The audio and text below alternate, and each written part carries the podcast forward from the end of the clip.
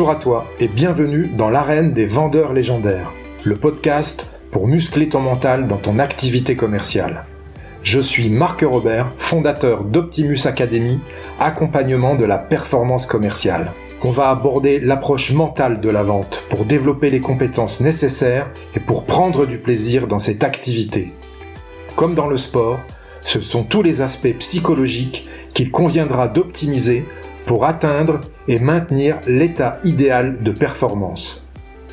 Je t'invite à t'abonner, à partager et surtout à noter 5 sur 5 ce podcast pour le faire connaître à tous ceux qui veulent développer leur plein potentiel dans la vente. Tu peux aussi rejoindre la communauté Optimus Academy en t'inscrivant à la newsletter que tu recevras tous les jeudis dans ta boîte mail et où je te partagerai mes conseils pour faire de ton mental la forteresse de ta réussite commerciale. Si tu veux obtenir des résultats que tu n'as jamais eus, tu dois être prêt à faire des choses que tu n'as jamais faites. Tu es prêt? Alors c'est parti.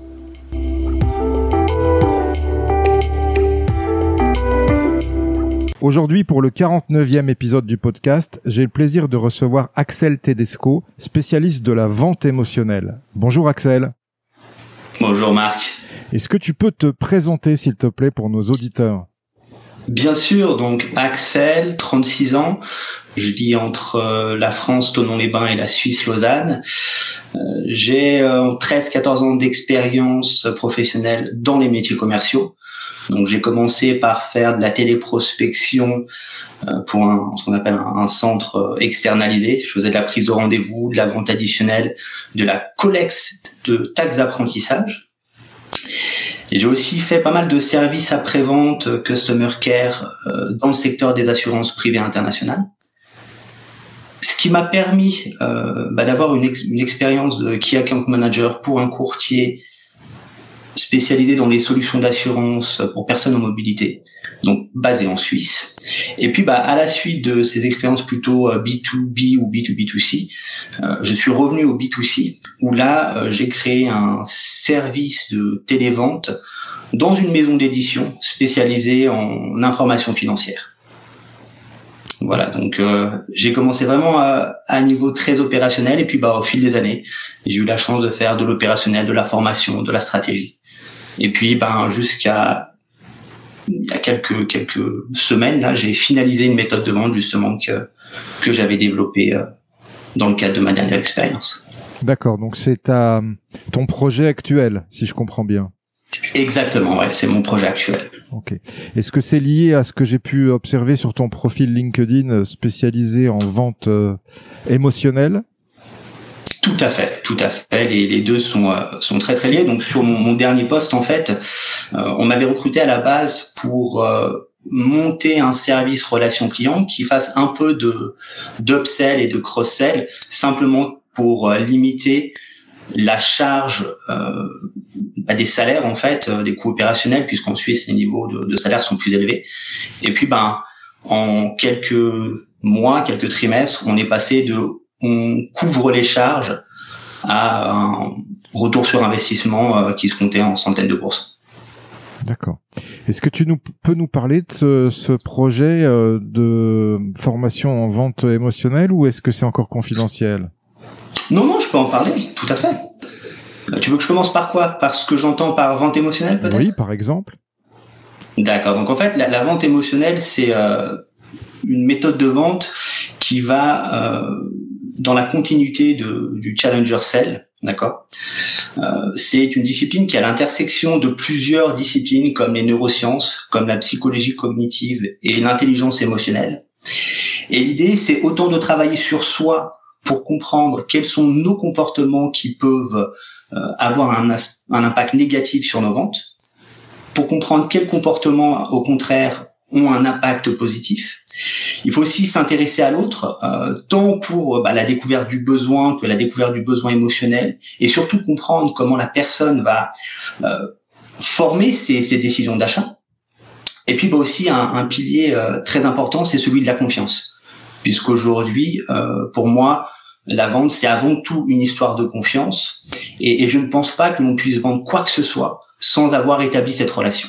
Donc l'idée c'est aussi de s'intéresser à tous les leviers de tous les leviers de confiance, tous les leviers créateurs de confiance et savoir lesquels activer à quel moment. D'accord. Donc tu as développé un framework à partir de ça, euh, comment ça se passe? Exactement, un framework en, six étapes où euh, bah, je commence euh, par la préparation, qui est une euh, fondamentale pour justement travailler la confiance. Et puis bah, ensuite, plus on, on déroule, plus on va vers le besoin rationnel. Ce qui veut dire qu'en fait, on va commencer avant tout par la motivation émotionnelle, puisque on le dit souvent, hein, euh, on achète par les émotions et on justifie par la logique. Et aujourd'hui, en fait, quand on regarde les, méthodes de vente traditionnelles, euh, très souvent, elles vont conduire à ce que le commercial s'intéresse euh, à la partie factuelle, à la partie matérielle du besoin, euh, et que bah, le commercial finit par occulter finalement cette motivation émotionnelle qui qui est au cœur de la prise de décision. Très intéressant comme approche. On aura l'occasion d'en reparcourir un petit peu plus dans l'entretien, j'imagine. Avec grand plaisir. euh, Axel, tu es, euh, tu as fait des études dans la vente. Comment tu es en arrivé au métier de, de commercial? Très bonne question. Alors non, je n'ai pas. Euh, au début, je n'ai pas fait d'études dans la vente. Euh, après mon bac, j'ai fait trois mois de fac. À la base, je suis passionné par les, langues étrangères. Et au bout de trois mois, en fait, je me suis rendu compte que la fac n'était pas l'endroit pour apprendre les langues étrangères. Donc, ce que j'ai fait, bah, c'est que j'ai euh, cherché à voyager. Et en fait, c'est les métiers de la vente euh, qui m'ont, dans un premier temps, euh, permis de développer une petite expérience professionnelle, et dans un second temps, qui m'ont permis en fait de voyager. Et finalement, je suis arrivé dans la vente par opportunité. Et jusqu'à il y a quatre ou cinq ans, je, je ne me considérais pas comme un, un commercial ni comme un vendeur. Ah ouais, c'est intéressant ce que tu dis parce que ça veut peut-être dire que tu as souffert aussi comme beaucoup de cette image un peu négative en disant bah tiens je fais euh, vendeur par défaut en fait, non?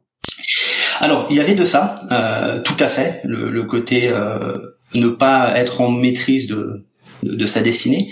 Et puis il y avait aussi le fait que tu sais dans la pensée collective, le commercial a, tout un, un, tas de traits de personnalité dans lequel je me reconnaissais pas forcément.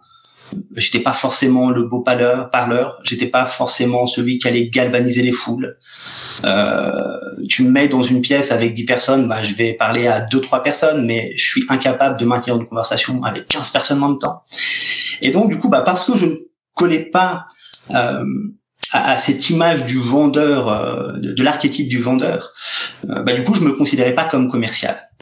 Et c'était lié aussi à, mon ignorance, hein, puisque si j'avais ces stéréotypes sur le commercial, c'était simplement que je m'étais pas suffisamment intéressé. Ok. Et qu'est-ce qui t'a fait changer? Qu'est-ce qui t'a fait endosser le costume vraiment? Une période de chômage en fait. Donc j'ai fait euh, à la suite d'un burn-out, j'ai fait quelques mois de chômage en Suisse. Et euh, il faut savoir qu'en Suisse, euh, ils poussent très très fort pour que tu retournes à l'emploi. Donc ils mettent des moyens à disposition, coaching et, tout ce qui s'ensuit. Et très rapidement, je suis tombé sur un coach qui dit mon CV et, qui me dit vous savez il est, il est drôle. je me demandais pourquoi. Bah, parce que c'est écrit consultant mais en réalité, quand on, lit la, description des tâches euh, que, vous mettez en avant, ce sont les tâches de commerciaux. Donc, c'est pas étonnant que vous ne trouviez pas grand-chose actuellement parce que vous avez euh, le titre qui dit consultant, mais la description qui dit euh, commercial. Donc, il faudrait soit faire vraiment un CV de consultant, soit alors vous dire que bah, ce que vous aimez faire, c'est du commercial et l'assumer. Excellent. Donc tu as eu ce choix-là. Tu t'es dit bon ben ça y est, je vais officialiser, je suis commercial. C'est ça. Et puis bah, à partir du moment où euh, on envoie le bon CV avec le bon titre en répondant aux bonnes annonces, bah, c'est tout de suite plus simple. Ah c'est sûr, ça va beaucoup plus vite. Intéressant comme expérience. Hum, on va commencer euh, les questions de, ce podcast, Axel, euh, avec la mhm. première qui est euh, quelle est selon toi la qualité mentale principale d'un bon vendeur? C'est la curiosité. C'est la curiosité parce que en fait c'est la curiosité qui va permettre de trouver les bonnes questions et c'est la curiosité qui va rendre l'échange agréable. pourquoi je parle d'échange agréable? Parce que ben, quand une personne a l'espace nécessaire pour parler et pour partager, il y a quelque chose qui se fait dans sa tête qui entraîne une sécrétion de dopamine et qui rend l'échange agréable. Et donc, bah, sans cette curiosité, on peut ni poser les questions qui vont faire que la personne partage, ni offrir l'écoute suffisante qui fera que euh, bah elle apprécie le, le partage. Donc pour moi c'est la curiosité avant tout. Excellent, intéressant parce que effectivement on dit toujours que le vendeur doit découvrir les besoins et parfois pour avoir vu euh, et, accompagner quelques commerciaux, euh, ça tourne souvent à l'interrogatoire. Exactement. Les questions un peu trop froides, un peu trop mécaniques, euh, pas assez naturelles. Et, et, ce qui est fou, c'est que dans nos vies personnelles, on est tous meilleurs vendeurs que l'on peut l'être en situation professionnelle. Puisque la communication, finalement, c'est quoi? C'est un instrument de vente. Et la vente, c'est faire que la personne en face de nous accepte de passer de la situation A à la situation B avec tout ce que ça implique. Dans notre vie personnelle, que ça soit avec nos compagnons, nos compagnes, nos amis, euh, c'est des choses qu'on fait quasiment machinalement sans s'en rendre compte. Sauf que dans une situation professionnelle, on se y penser, on surrationalise, et puis bah du coup, c'est là où on entraîne sans le vouloir des comportements euh, qui nuisent à, notre objectif. Excellent. Si tu devais résumer la vente en un verbe, Axel, quel serait-il? Influencer. Influencer et pas persuader, parce que en fait, la, la persuasion, c'est le commercial qui va exercer une espèce de, de pression euh, pour amener la personne à changer d'avis. Alors que l'influence, c'est présenter une, une, situation, présenter des informations qui vont créer une dissonance et qui va faire que la personne elle-même soit le moteur de, de sa décision. C'est un peu plus subtil et, et, et, moins direct. Tout à fait, mais ça fait toute la différence. C'est accompagner à la prise de décision plus, plutôt que Exactement. forcer la décision. Tout à fait. C'est ça. Je, je, je, je noterai euh, ta formulation que je trouve euh, très juste et, et que je réutiliserai volontiers. Euh, les meilleurs tu peux le commerci- permettre. Oui, bien sûr. les meilleurs commerciaux ont quelque chose à prouver. Qu'est-ce que tu penses de cette affirmation? Alors, euh, c'est c'est intéressant parce que je pense que il faut avoir des choses à se prouver à soi déjà, euh, en, en ce sens où euh, si on se challenge pas soi-même, si on n'a pas envie de se dépasser, si on n'a pas envie de se, se montrer qu'on peut être meilleur que ce qu'on l'est, euh, la vente c'est très difficile. C'est quand même un métier où on va se prendre plus de non que de oui. Et euh, si on n'a pas une espèce de motivation euh, interne qui peut être bah, de se prouver des choses, euh, c'est ça va être difficile. Après, j'en ferai pas pour autant une, une, une généralité, euh, puisque les meilleurs commerciaux sont des gens qui ont énormément confiance en eux. Et les gens qui ont confiance en eux, ils n'ont pas grand-chose à prouver à, à quiconque, si ce n'est peut-être à part eux-mêmes. Ok. Je pose souvent cette question en opposition à, beaucoup de commerciaux aussi que j'ai que j'ai pu euh, croiser sur mon parcours, que j'appelle les fonctionnaires de la vente. Tu vois? C'est quoi C'est ceux qui envoient une propale parce qu'il faut l'envoyer, Voilà. qui t'envoient un email pour dire Est-ce que vous avez eu le temps de, de regarder ma proposition? J'aimerais bien qu'on en parle. C'est ça, exactement. C'est ceux qui sont proches de l'interrogatoire dont on parlait au début. tu vois? Voilà, ils sont là, ils font le, ils font le job, mais voilà, c'est du quiet quitting un peu, tu vois. Ouais, ouais, ouais. Mais j'en ai vu beaucoup. Hein. Et là, effectivement, faut pas s'attendre à des résultats spectaculaires.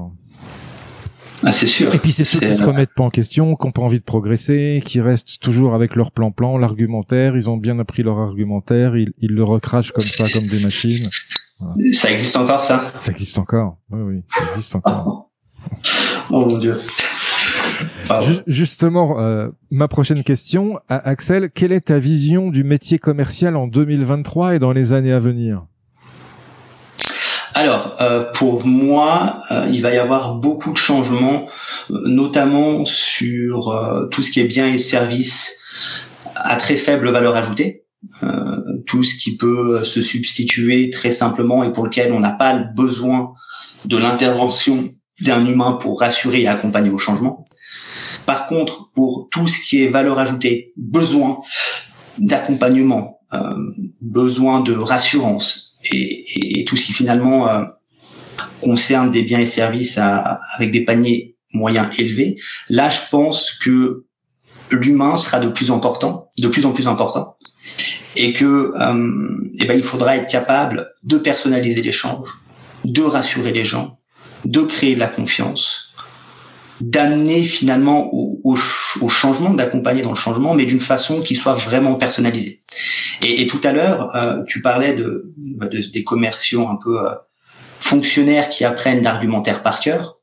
Et ben typiquement, ça c'est quelque chose qui, selon moi, euh, dans les années à venir, ne sera plus possible. On pourra apprendre une trame, on pourra euh, connaître euh, quels sont les points positifs de notre de notre solution, les avantages, ce qu'elle nous permet d'économiser. Par contre, on pourra plus se permettre d'apprendre quelque chose de, de, séquentiel et de linéaire, puisqu'il faudra s'adapter à là où on est le client. Euh, il y a rien de pire pour un client qui a commencé son processus d'achat sans le vendeur, euh, de devoir euh, faire trois pas en arrière pour que le vendeur confirme en fait ce que l'acheteur avait trouvé de lui-même. Moi, je, je, vois comme ça. Donc, ouais, beaucoup, beaucoup, beaucoup d'accompagnement finalement. D'accord. Bon, ça veut dire que on peut rester confiant quand même. On a encore de belles années de, devant nous, les commerciaux. Hein. Ah, tout à fait. Il y a que la médiocrité qui va disparaître finalement. Tout à fait. Par contre, là, euh, il va, il va y avoir un grand coup de balai, je pense. Euh, quels sont les fondamentaux du métier commercial selon toi? Je pense que la curiosité, encore une fois, euh, l'écoute, la connaissance de l'humain, donc, euh, par connaissance de l'humain, c'est comprendre euh, ce qui va motiver quelqu'un, comprendre comment une personne va prendre ses décisions. C'est la connaissance de soi, parce que pour avoir accompagné des commerciaux, je me suis rendu compte que une partie des performances médiocres était directement liée à l'état d'esprit de la personne, à l'idée qu'elle allait se faire de la solution, et au fait qu'elle pouvait tout ramener à elle. Euh, je vais donner un exemple, le, prix. Euh, dans l'équipe avec laquelle je travaillais, donc on, accompagnait des, personnes euh, avec certains moyens financiers dans la gestion de leurs investissements. D'accord. Donc il y avait des abonnements mensuels à 40 euros par mois qui permettaient de donner accès à des conférences faites par des investisseurs. Et euh, du coup les abonnés eux pouvaient suivre les recommandations qui étaient faites. Et eh ben pour les gens, pour une partie des gens de mon équipe, euh, payer 40 euros par mois pour ça, c'était trop. Parce que eux euh, finalement avaient entre 25 et 30 ans et qu'en effet ben, le pouvoir d'achat d'une personne de 25 et 30 ans n'est pas le même qu'une personne de 55 à 65 ans. Et en fait, ils projetaient leur pouvoir d'achat, leur rapport à l'argent dans l'interaction. Et ça, ça crée des situations où ils n'allaient même pas explorer le besoin parce que pour eux, ils n'avaient pas de besoin vu que c'était déjà trop cher et qui eux-mêmes ne le feraient pas. Donc il y a eu un, travail à faire sur, euh, bah, sur, sur l'état d'esprit et, et, je leur disais, mais en fait, votre vision des choses, c'est votre vision des choses. Vous avez le droit de, de, la partager aux clients s'ils vous le demandent. Par contre, il ne faut pas qu'elle influence votre découverte et il ne faut pas qu'elle influence ce dont le client, selon vous, pourrait avoir besoin. Ah, ça, c'est très, une très très belle anecdote, Axel. Je te remercie pour ça parce que souvent, les commerciaux, effectivement, euh, dès lors qu'ils sont mauvais acheteurs, ils seront pas des bons vendeurs. Dans le sens exactement de ce que tu as expliqué.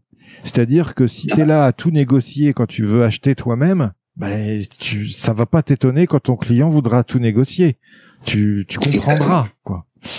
Ça c'est très très bon ça. De la même manière, si, si tu penses que c'est cher, comme tu viens de l'expliquer, ben tu te diras euh, bah s'il me demande une remise, c'est normal. Exactement. Tu pourras pas vendre de la valeur quoi. Et, et, à partir du moment où tu fais abstraction de ça et que tu dis bah voilà, peut-être pour moi 37 euros par mois, c'est cher. Mais pour quelqu'un qui a 700 000 euros, qui a 800 000 euros, bah, c'est pas grand-chose finalement. Et pour alors, là je parle, je parle d'un autre exemple, mais un contrat d'assurance pour une entreprise. Si toi commercial, euh, quand on voit ta proposition à 200, 300 000 euros, ça te fait trembler les genoux. Euh, il faut pas hésiter à, à mettre ça en rapport avec le CA de l'entreprise. Si l'entreprise a fait plusieurs millions, 300 000 sur plusieurs millions, c'est rien. C'est comme si c'était des centimes pour toi. Et, le problème, c'est que ben, à partir d'un certain montant, euh, le prix a un impact émotionnel, puisque n'importe comment le prix est associé à la souffrance. Hein, euh, ça, euh, les régions du cerveau qui travaillent sont les mêmes. Et quand le, commercial va mettre en avant le, prix, eh ben, s'il fait pas abstraction et, et s'il prend pas un peu de recul, il va le faire d'une façon qui va laisser son client penser que c'est trop cher, que c'est pas légitime et que finalement, il y a peut-être une ouverture pour négocier. Très très bon. Beaucoup de choses à, apprendre là sur ce, cet échange. Euh, je crois beaucoup aux valeurs euh, que je défends dans mon dans mon entreprise et, euh, les valeurs que j'essaye d'inculquer aussi à mon équipe commerciale parce que je pense que tout est question de valeurs de, l'être humain. Quelles sont tes valeurs, celles que tu défends dans l'activité commerciale, Axel? Alors, moi, mes valeurs, elles sont liées à d'anciennes peurs, qui par exemple, la peur de déranger ou la peur de mal faire. Et en fait, ça, ça me motive au quotidien à faire en sorte de toujours valoriser le temps de, mon client et de jamais euh, faire quelque chose qui pourrait entraîner des allers-retours inutiles. Donc je suis extrêmement méticuleux dans tout ce que je vais faire de façon à ce que ben le travail soit prémâché et que euh, ça constitue pas une charge supplémentaire pour pour mon client. Donc c'est finalement c'est le respect du temps. Je me rends compte avec euh, avec le, temps qui passe que ben c'est la ressource la plus importante et, euh, et moi aujourd'hui euh, travailler avec moi ben je, je, veux que les gens réalisent que c'est un gain de temps et que en, travaillant euh, en, travaillant avec moi, ils, vont vraiment pouvoir se reposer sur moi et, et, que moi je respecterai toujours leur temps de façon à ce qu'ils puissent le consacrer à autre chose. Donc ouais, moi c'est vraiment la valeur du temps. Après il y a l'authenticité aussi. Euh, je pense que c'est quelque chose de, très important, notamment pour euh, générer de la confiance. Et, l'authenticité, c'est ne pas avoir peur de, de mettre en avant qui on est et surtout ne pas jouer un rôle. Je pense qu'il n'y a rien de pire que le commercial qui, euh, à partir du moment où euh, on rentre en séance, euh, hop, se met dans la peau de quelqu'un d'autre et, et, et, se met à pitcher d'une façon qui ne lui ressemble pas, se met à mener l'entretien d'une façon qui ne lui ressemble pas. Je pense que voilà. Donc respect du temps et authenticité. D'accord. Quelle est la discipline dans ton activité commerciale avec laquelle tu ne transiges jamais? Ouais, tout ce qui a tout ce qui a un rapport à la psychologie. Là-dessus, euh, enfin le, comportement humain, même si j'entends que tout le monde est euh, est différent, que, que chacun a son identité, sa personnalité, euh, on, nos cerveaux est, est, est, à tous structurés de la même façon et, et, vraiment tout ce qui a trait au comportement, à la façon de traiter l'information et à la prise de décision. Euh, là-dessus, je suis très dogmatique. Encore une fois, parce que ben, euh, c'est des choses que que l'avant, enfin que, que, la science a prouvé. Donc, euh, pour moi, c'est même pas un, sujet de, de discussion. D'ailleurs, tu utilises une méthode particulière de profiling comme ça, le disque, le, le, le process comme communication Alors moi j'aime j'aime bien le social style. Euh, j'aime bien le social style parce que euh, c'est c'est plus simple. Euh, tu sais dans dans la matrice, tu as un axe pour est-ce que cette personne euh, exprime ses émotions de par son comportement ou non et est-ce que cette personne est plutôt intéressée par le collectif ou par la tâche? Et je trouve que c'est euh, une, une, façon beaucoup plus beaucoup plus lisible. Euh, tu vois très vite dans un dans, dans un entretien si la personne elle retient ses émotions ou non et si ce qui l'intéresse c'est la collaboration ou la réalisation de la tâche. Ah, je, Donc après, je ne connais pas du tout cette méthode.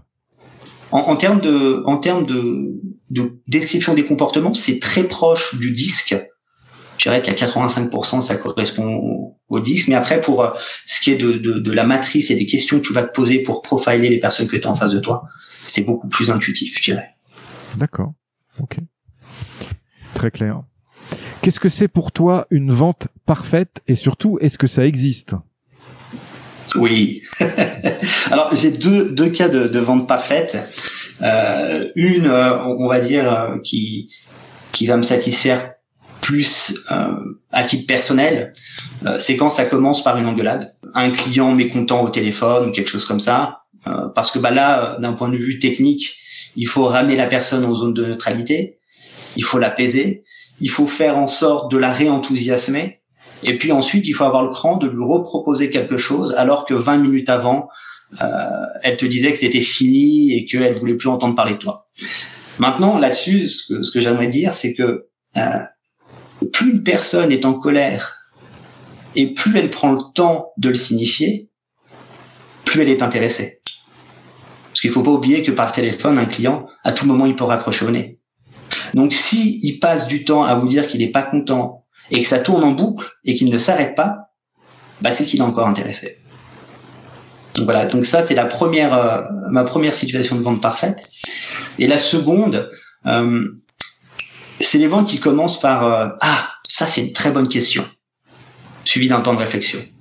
Là, je sais que quand je suis à ce stade-là, c'est que j'ai posé une question que même mon client euh, ne s'était pas posé. Et, pour moi, la valeur ajoutée du commercial, elle est là en fait. C'est de se dire, le commercial, c'est un pro des questions, mais c'est tellement un pro des questions qu'il va réussir à, à poser des questions que les clients eux-mêmes ne se sont pas posées. Et donc, en faisant appel à un bon commercial, et eh ben le client, euh, il sait qu'on va explorer son besoin euh, d'une bien meilleure façon que lui l'aurait fait lui. Très bon. J'ai un autre tips là-dessus d'ailleurs sur euh, lequel je m'appuie souvent dans la découverte quand, euh, comme comme tu le dis, comme tu viens de le dire, quand le client te dit euh, ah c'est tout à fait ça, c'est tout à fait ça. Là là ok, ça veut dire que c'est bien engagé. Par contre quand il me dit vous avez raison, là ça me met en alerte parce que je sais qu'il veut se débarrasser de moi en fait quelque part. Et, quand, quand il dit vous avez raison, qu'est-ce qui te, te fait te dire qu'il veut se débarrasser de toi? Ben, C'est la, la façon dont il le dit, la façon dont il le prononce, la, la rapidité un peu presque le, la pointe d'énervement. Expéditif, c'est ça? Voilà, expéditif, tout à fait. Ok. Voilà. Ça, c'est le, le débit. Le débit. Le, le débit de parole, c'est super important. Hein. Il y a beaucoup d'informations. Hein dans la façon dont la personne va répondre, si elle donne l'impression de vouloir conclure plus rapidement, si elle euh, balance ses phrases de façon très cadencée qui montre qu'il euh, y a une pression par le temps, ou alors au contraire si elle prend le temps de répondre. Ça c'est euh, c'est des indicateurs qui ne trompent pas en général. On est dans la vente émotionnelle là, Axel. On est, on est au cœur au cœur du sujet. Tout à fait. Quelle est l'opportunité que tu as su saisir dans ton parcours commercial et qui a changé ta vie? C'est ma dernière expérience professionnelle. Donc, euh, à la suite de, cette séance de coaching euh, par euh, les gens du, chômage en, Suisse, j'ai postulé bah, dans cette maison d'édition. Et en fait, moi, je passais de key account manager dans les assurances en Suisse, clientèle B2B, à créer un service relation client dans une start-up. Donc là, en termes de salaire, euh, c'est simple, on a fait euh, diviser par deux, avec la possibilité d'avoir un variable qui allait compenser ça.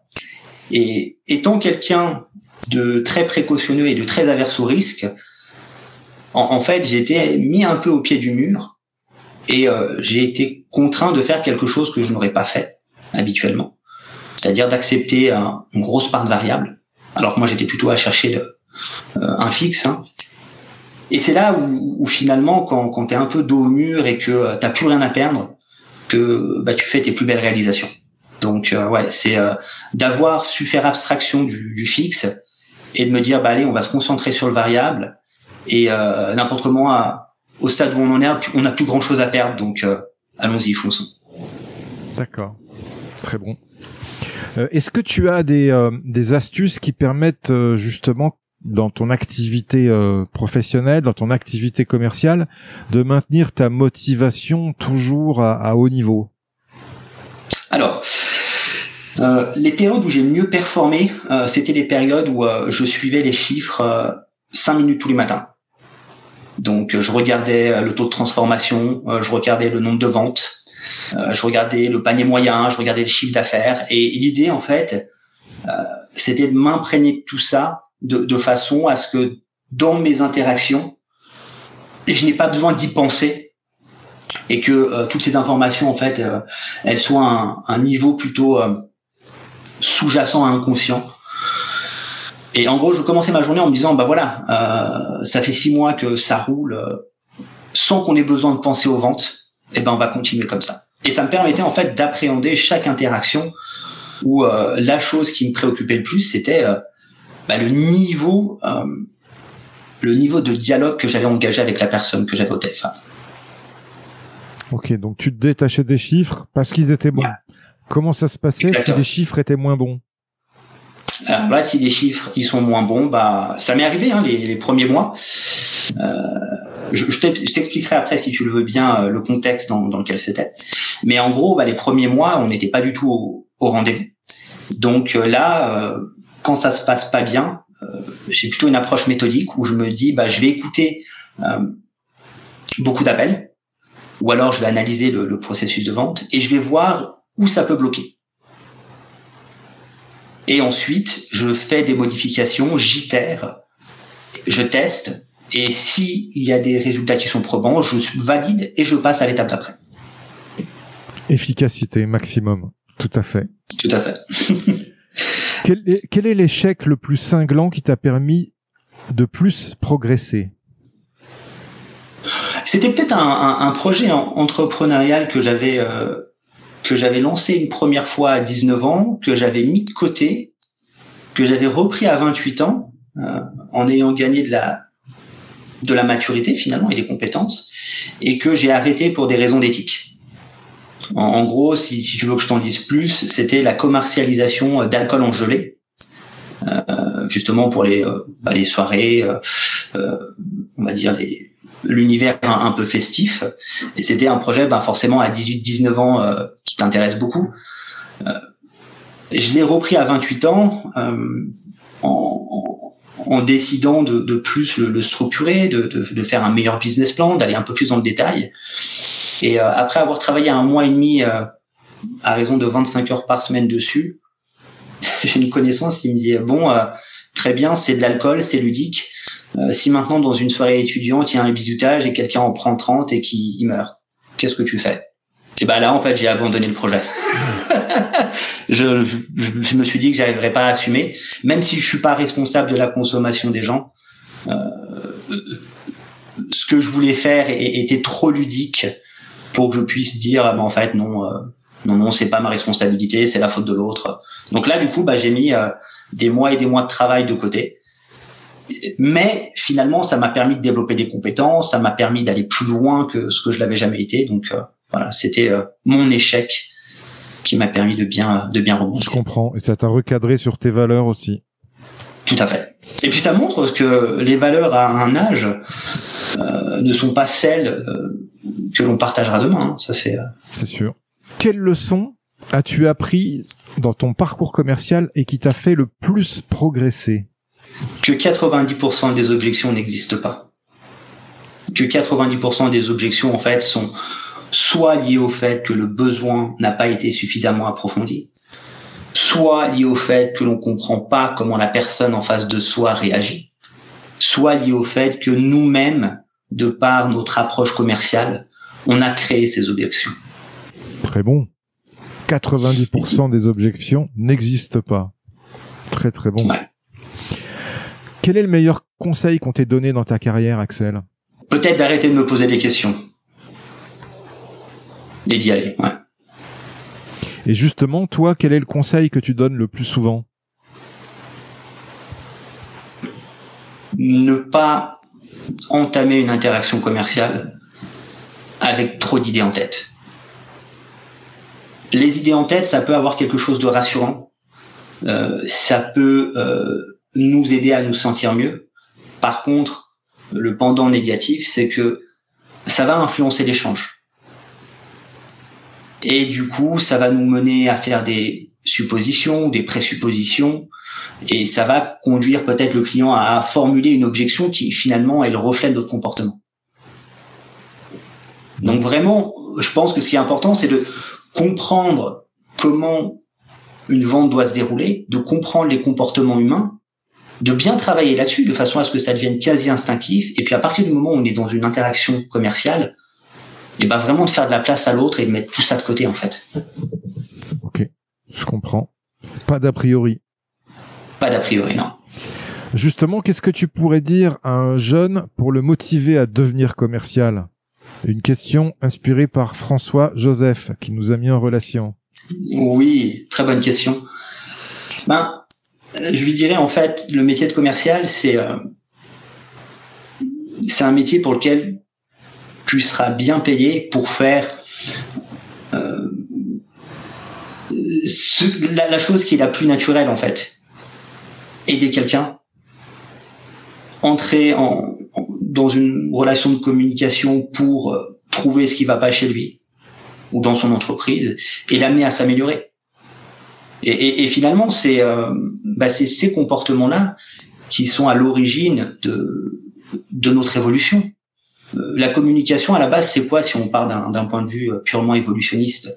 C'est moi, je suis dans la savane, seul, j'ai peur, mais je me dis que toi, Marc, bah, si on, on s'associait, on pourrait être plus forts tous les deux. Donc, je développe ma communication pour te montrer que je suis pas une menace, pour te montrer que tu peux me faire confiance et pour te montrer qu'ensemble on va pouvoir aller plus loin. Bah, finalement, la, la vente, c'est ça transposé à notre monde moderne.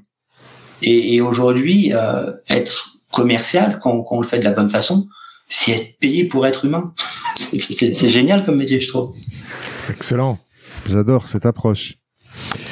Euh, justement, Axel, euh, moi je reste persuadé aussi en parallèle que je suis sûr qu'un client nous achète parce que c'est nous, parce que voilà, on a une façon particulière d'être à, à, à, ses côtés. Ça fonctionne pas avec tout le monde, hein, bien sûr, mais c'est une question récurrente du podcast. Quelle est selon toi ta plus grande qualité commerciale qui te rend unique, authentique et non normé? C'est la curiosité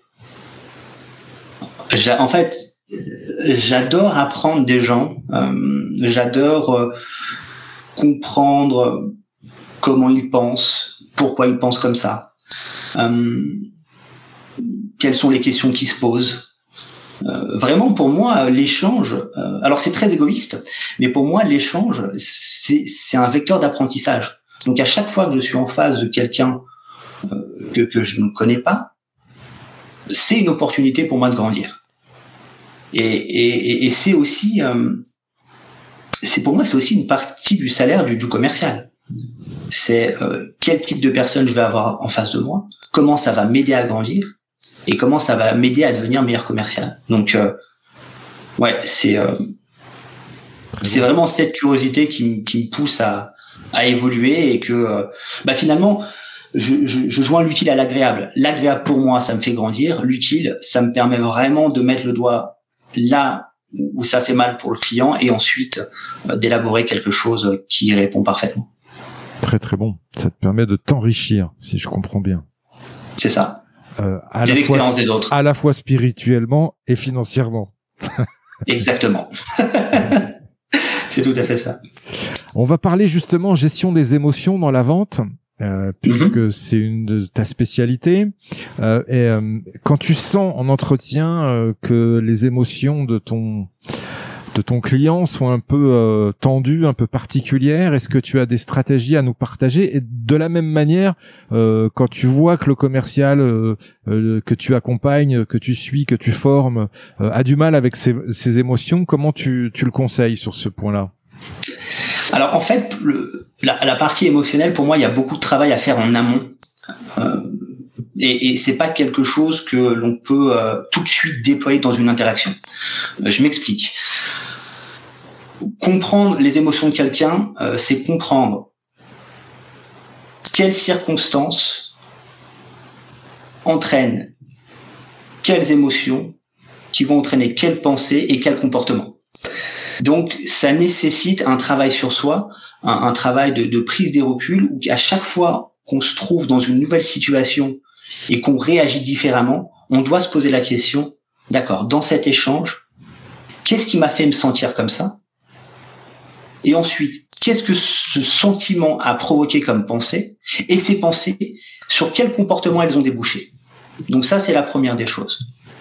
Une fois qu'on a fait ça, eh ben, euh, c'est d'avoir une espèce de catalogue de, de comportements, que ça soit les nôtres et ceux des clients qu'on peut rencontrer, et ensuite les anticiper. C'est-à-dire que euh, c'est des choses dans une interaction qui se voient, pour autant qu'on prenne un peu de recul et qu'on soit pas concentré par exemple par la vente. Et quand on voit que ça arrive, et eh ben si ça nous concerne et qu'il est euh, question d'une émotion euh, disruptive, c'est-à-dire une émotion qui va impacter négativement nos, nos objectifs, là l'idée c'est vraiment de s'abstenir et de respirer et prendre deux ou trois secondes, ça suffit pour concircuiter en fait euh, euh cette euh, réaction à la limite de, de, de, la pulsion. Et alors, quand euh, on, on s'intéresse au comportement de l'autre, bah, c'est la même chose, seulement qu'il va falloir accompagner la personne à revenir dans une zone plus neutre. Ou alors, si on voit que notre client est, est très enthousiaste, bah peut-être renforcer cet enthousiasme pour le conduire à la vente. Donc c'est beaucoup d'observation finalement. Très bon. Effectivement, la gestion des émotions dans la vente, c'est le principal axe qu'on doit accompagner en fait auprès de nos clients et même nous-mêmes nous accompagner nous-mêmes à avoir de, belles émotions. Et ce stop qu'on peut faire sur deux trois secondes euh, à, à, pour pouvoir accéder à ce catalogue en se disant oula attention la dernière fois quand il m'a dit il m'avait dit ça, je me suis retrouvé dans les mêmes situations, j'ai mal réagi. Cette fois-ci, il faudrait que je puisse m'améliorer et réagir différemment. Tout à fait. C'est exactement ça. Euh, est-ce que tu as un mantra, Axel, une formulation positive qui tourne en boucle? Alors ça change tous les mois. Euh, là, celle, celle de ce mois-ci, c'est euh, en anglais, donc ça donne difficult takes a day, impossible takes a week. Donc la complexité, ça se gère en une journée, ce qui est impossible en une semaine c'est vraiment le genre de choses qui, qui me motive à fond et je me dis bah voilà, peu importe ce que j'ai en face de moi, c'est soit une question de journée ou de semaine. ok, très très bien. Est-ce quel conseil donnerais-tu à ton ancien toi jeune commercial? De ne pas avoir peur de de trop écouter et de trop être dans l'analyse. Euh, passer un moment, on me disait en entretien, euh, euh t'es presque trop silencieux et euh, ça m'a poussé à un moment donné à, bah, à être en, entretien commercial la personne que je n'étais pas, à vouloir trop parler. Je savais même pas pourquoi en fait. Et, au final, après avoir analysé mes comportements, bah, je me suis rendu compte qu'on pouvait euh, vendre en parlant 15% de, de, la conversation et qu'il n'y avait pas besoin de faire plus en fait. Donc euh, ouais, ça serait vraiment de, eh ben de, de, de jouer sur mes forces en fait et de ne pas faire comme ce qu'on me demande, ce qu'on me demandait de faire euh, pour des raisons finalement qui ne sont pas forcément avérées. Hmm. Une nouvelle question aussi de ce podcast, Axel, sur les croyances. Je crois beaucoup que, enfin, je pense que les croyances sont importantes pour les commerciaux et je pense que chacun a des croyances aidantes, celles qui vont nous aider à performer et des croyances limitantes, celles qui vont nous, nous bloquer pour atteindre un haut niveau de performance quelle est selon toi ta croyance limitante et quelle est selon toi ta croyance aidante? Alors, Une de mes croyances limitantes d'avant, c'était euh, par rapport aux objections, c'est-à-dire de d'anticiper les objections et de de voir finalement qu'elles arrivaient. Euh, et justement, une une de mes pensées euh, qui permet de ben, d'augmenter ma performance, c'est de me dire ce n'est pas d'anticiper ce qui va arriver en me disant euh, euh, bah là le client peut dire non. C'est plutôt de me dire en fait jusque maintenant il a dit oui. Il n'y a pas de raison que ça ne continue pas. Et donc de toujours écouter la personne, mais euh, d'avoir cette idée un peu sous-jacente hein, qui motive, qui me dit que ben tant que je suis là, c'est bon en fait. Et ne pas avoir peur des objections, justement. Et ne pas avoir peur des objections. Ça, moi, ce que, en fait, les objections, elles, elles existent. C'est simplement le mot que je n'aime pas parce que le mot, euh, la sémantique, elle est assez négative. Elle renvoie à tout un tas de choses qui effraient les commerciaux. Et euh, d'un point de vue sémantique, objection, c'est réfuter. Donc, est-ce que ton client, il va t'accorder une heure de son temps pour qu'au moment où euh, arrive la partie des objections, il te dise non, tu as tort. Bah non, personne n'a le temps de faire ça. Et, et finalement, c'est pas une objection, c'est un besoin de réassurance pour ça que j'ai dit que 90% euh, des objections n'existent pas, parce qu'en fait, 90% relèvent du besoin de réassurance. Et c'est vraiment le rôle du commercial d'accompagner son client dans, dans ce questionnement. Très bon. On a, on a beaucoup parlé du prix, de la relation au prix et de la relation aux objections. Excellent. Excellent échange. Bah, je te remercie, Axel. On arrive à la fin de cet échange, mais tu sais, c'est pas tout à fait fini. Si tu écoutes un petit peu ce podcast, j'aime bien. Ah oui. Voilà. par euh, bah, le, le, top 5, les cinq euh, dernières questions, euh, comme dans les émissions sportives. Est-ce que tu es prêt Du tac au tac. Voilà. Je suis prêt. une, une citation qui t'inspire et qui peut inspirer les futurs vendeurs légendaires. Ah, celle que j'ai dit. La difficulté, enfin, la difficulté, ça prend quelques jours. l'impossibilité, la complexité, enfin l'impossibilité, ça se, ça se traite en, en semaines un livre ou un média à suivre pour devenir un vendeur légendaire bah forcément l'arène parce que les, discussions euh, sont toujours très profondes et on va vraiment dans un niveau de détail qui permet de bien réfléchir au, métier de commercial. Euh, J'aime aussi euh, les héros de la vente, des podcasts plus généralistes comme Génération du It Yourself, où là c'est très intéressant de voir comme les personnes vendent leurs projets et leur histoire sans forcément qu'on le demande. Et en termes de bouquins, euh, j'aime beaucoup Jeb Blount euh, et notamment son ouvrage euh, Sales EQ pour le, la vente et l'intelligence émotionnelle. Qui a été traduit en français? Je crois pas. Okay. Il n'y a pas de, de livre encore sur la vente et l'intelligence émotionnelle? Alors, en France, il y a, je crois, Joël Berger qui a fait un bouquin qui est pas mal du tout. Euh, mais le, le, le gros, euh, le gros défaut des, des livres qui associent l'intelligence émotionnelle à la vente, c'est que ce ne sont pas des livres qui vont forcément offrir une trame. Donc ça va être des conseils disparates euh, qu'on va appliquer à la méthode de vente qu'on connaît déjà, ce qui rajoute finalement une couche de complexité. Un conseil pour rester au top de sa légende commerciale ah, Toujours se remettre en question, toujours apprendre, toujours lire. Euh, questionner ses, ses, croyances, ses certitudes, euh, améliorer ses points, ses points forts. Hein. On, on, parle souvent de d'améliorer ses points faibles, mais finalement là où on fait la différence, c'est sur nos points forts. Une question à poser à son client et qui gagne à tous les coups. Alors, celle-ci. Moi, j'aime bien les questions euh, qui invite la personne à raconter son histoire. Donc ça peut être très bien. Euh, mais alors qu'est-ce qui vous a conduit ici, aujourd'hui, maintenant? Et puis après, pour la partie plutôt exploration euh, des besoins, c'est vraiment de, questionner le pourquoi de la personne. Qu'est-ce qui fait qu'aujourd'hui telle chose soit importante pour vous? Très bon. Effectivement, je trouve que dans le commercial, on questionne pas assez le passé. On questionne beaucoup le présent et éventuellement le futur, mais pas assez le passé c'est très important de passer. Une croyance limitante que tu as su briser. Ah, les objections. J'y reviens, c'est récurrent, mais ouais, les objections, ça me terrifiait. Et, et en vrai, à partir du moment où, j'ai mis les bouquins de vente qui parlaient d'objections de côté, et que je me suis concentré sur l'échange, et que j'ai découvert la vente émotionnelle et les besoins de réassurance, euh, tout a fonctionné comme par magie. Ok. Avant de se dire au revoir, Axel, est-ce que tu as un invité à me recommander qui a su développer un mental fort dans son domaine commercial et qui pourrait inspirer nos auditeurs?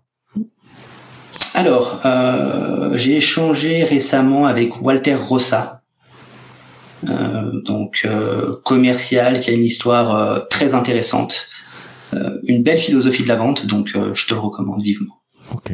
Merci, je prendrai contact avec lui. Qu'est-ce que je peux te souhaiter commercialement pour ton futur?